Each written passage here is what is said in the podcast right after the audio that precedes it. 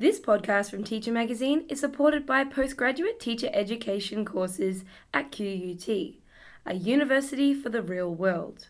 The more you learn, the more they learn. So find a flexible course that's right for you and help make a bigger difference in the classroom with QUT.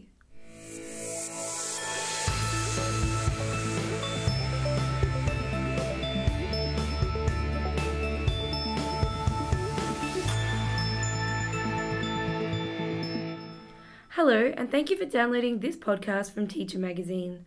I'm Rebecca Vukovic. My guest for today's episode of the Research Files is Dr. Carol Newall, a senior lecturer in early childhood education at Macquarie University. She joins me today to talk about a study she led, which investigates how a child's gender impacts an adult's perception of their ability and their enjoyment of science. The 80 adult participants in this study were all Macquarie University students. 20 of whom were education students, and 60 were studying psychology. These adults were given a fictional profile of an eight year old child with the task of teaching that child over Skype. Each child's fictional profile was experimentally manipulated depending on whether they were a boy or girl and the stereotypes associated with that gender. For example, one child liked tea parties and the colour pink, and another liked climbing trees and the colour blue. As Dr. Newall will explain in today's episode, the results from this study revealed that participants rated girls as less academically capable than boys in physics, and they delivered less scientific information during their teaching module when they believed they were teaching a girl. To kick things off, I asked Dr. Newall to explain her motivation for conducting this research in the first place.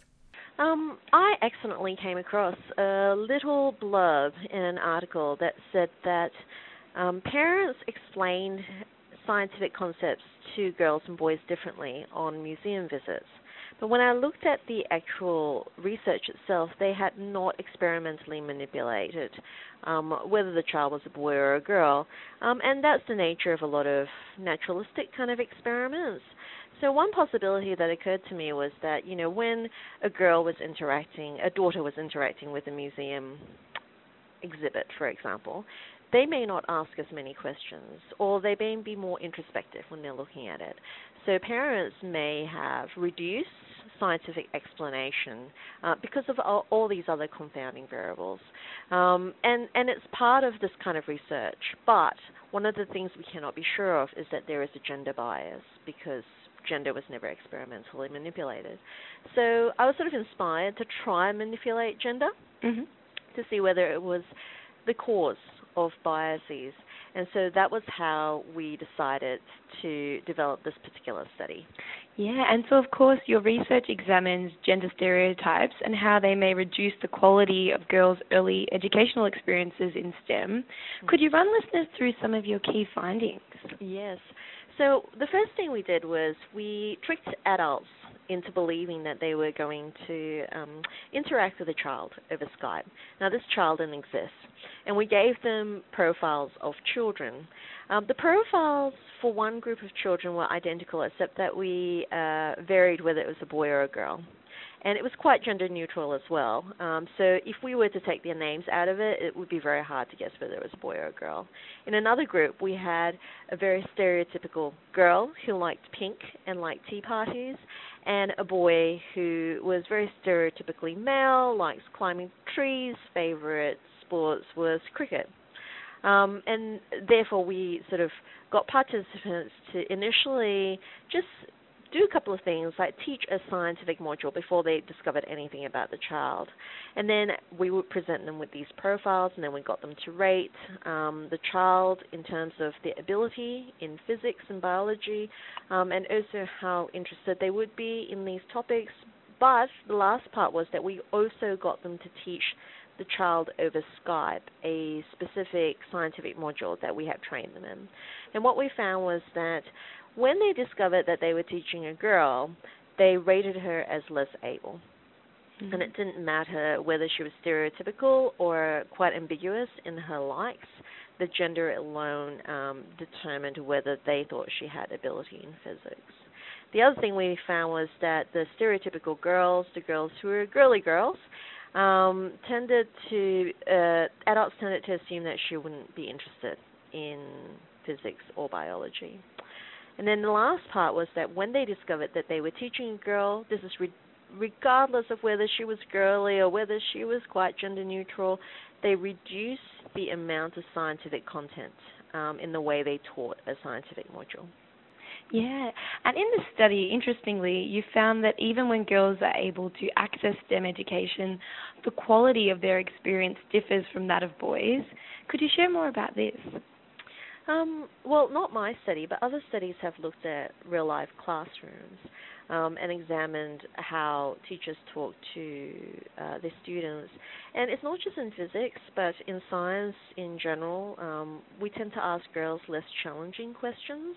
Um, and you know that's really important to be challenged in a classroom and to be assumed that you can answer these questions. Um, but also, we've you know previous research have found that teachers tend to spend more time with boys in science as well. Um, so, you know, those very subtle uh, things, even though it's very subtle at any point in time when we're doing these sorts of research, you've got to think about girls and their many years in sk- schooling, right? And even if we are losing just five minutes each time in a classroom over the many years, it accumulates to many hours less of the teacher's time just because she's a girl. Mm-hmm. So it has a, you know, it has an impact over time. Yeah, and Carol, you touched on this earlier, but I'd just like to go into a little more detail, if we can, about the four fictional student profiles that we used in this study. Mm. I was wondering how you went about actually creating these profiles. Well, you know, initially I came up with it because my daughter had just started school, and her teacher had sent out these questionnaires to get to know um, her students, right? So they would ask, "What's your favorite hobby? What's your favorite color? What foods do you like eating?" So that was sort of the spark because we know that primary school teachers do do this, and it's a way of getting them to know um, their students. But what we did was we validated these profiles as well. So we created it based on a template that's very similar to what I've encountered in primary school. Um, but then we road tested it. So before we even used it in the experiment, we um, created these four profiles and then we blanked out the names and the gender. And then we got pilot participants to have a guess at whether they were boy or girl and whether they were more feminine or masculine. And we got ratings in the right direction before we ever used it in our study. So for the ambiguous group, um, participants could never tell whether it was a boy or girl. It was like right plonked in the middle in terms of their ratings. Um, and for the stereotypical girls, they were able to guess that it was more likely to be a girl, and for the boy, they guessed that it was more likely to be a boy. So that was how we did it. We validated our vignettes, our little profiles, before we ever used it in the study. Yeah, fantastic. And another one of the really interesting points to come out of this research was that the two teaching modules used, biology and science, are not typically associated with gender disparities. So could you expand on that point a little? Yeah, we initially wanted to use something like physics or chemistry or even mathematics, um, because this is where we do typically see more of um, more um, masculine cultures. And what we discovered was when we tried to include a physics component, that uh, our trial participants just found it really difficult to teach. So they found it quite scary, and we hardly got any information from them when they were trying to teach these subjects. So physics, just in general, whether you're a male or female, seems to intimidate the general public. Um, so we had to throw out the more um, masculine associated uh, disciplines, and therefore we focused on earth science and um, biology. And that was really surprising to us because, you know, by default it was due to necessity. We didn't really have a choice. We, you know, picked these two modules, and yet we still found a gender difference, which tells you that it's quite pervasive. You know, even though we're not seeing massive gender distributions in these areas, we are still teaching girls less scientific content as they are learning from us, right? And think about what an impact that has in terms of informal teaching by parents. You know, we give girls this opportunity to develop their skills, but we also convey the message to them that, hey, science is not the right discipline for your gender. So that can have quite a pronounced impact later on, but you know we still need to track that longitudinally. Yeah, and I want to talk a little bit more now about the impact. So, given all the research you've done in this area, what implications does it have, or does this research have on student learning? Um, I think the first one is to just be a little bit careful because this is one experimental study um, that sort of supports all the studies that have come before it that haven't been experimental. Um, so it does tell us that definitely gender is playing a role. Um, and it it likely does have an impact because we're seeing it in the statistics of how the female representation in these fields like physics and mathematics, right? So, for example, what is it? Only only two women have won the Nobel Physics Mm. Prize. Only one woman has ever won the Fields Medal for mathematics. So it's reflected. It's consistent with what we know about these areas. Um, so you know we can tentatively suggest that it does have an impact, and it has an impact in the sense that we're really not reaching our full talent pool. So these areas really need more enrollment. They need innovation. They can, you know, they have an impact across almost all fields. Think about mathematics; it's pervasive in everything that we do, and yet we're only tapping half the talent in our population. So not only is it costly to girls, but it's costly to us as a community as well. Yeah, and so for teachers listening, what could they do to reduce gender stereotypes and the impact of those stereotypes in their own classroom settings? I think it's a really hard one to answer because Mm. you know the adults in my in my um experiments they weren't mean. They didn't believe that they had a gender bias. So it's very implicit. We think it's quite subconscious as well. So we do have to wonder whether it is in our control. You know, um, the the the hardest question is this idea of a cultural change. We need to slowly change the culture of how we think about male and females and what fields they belong in. Um, and that's a hard task.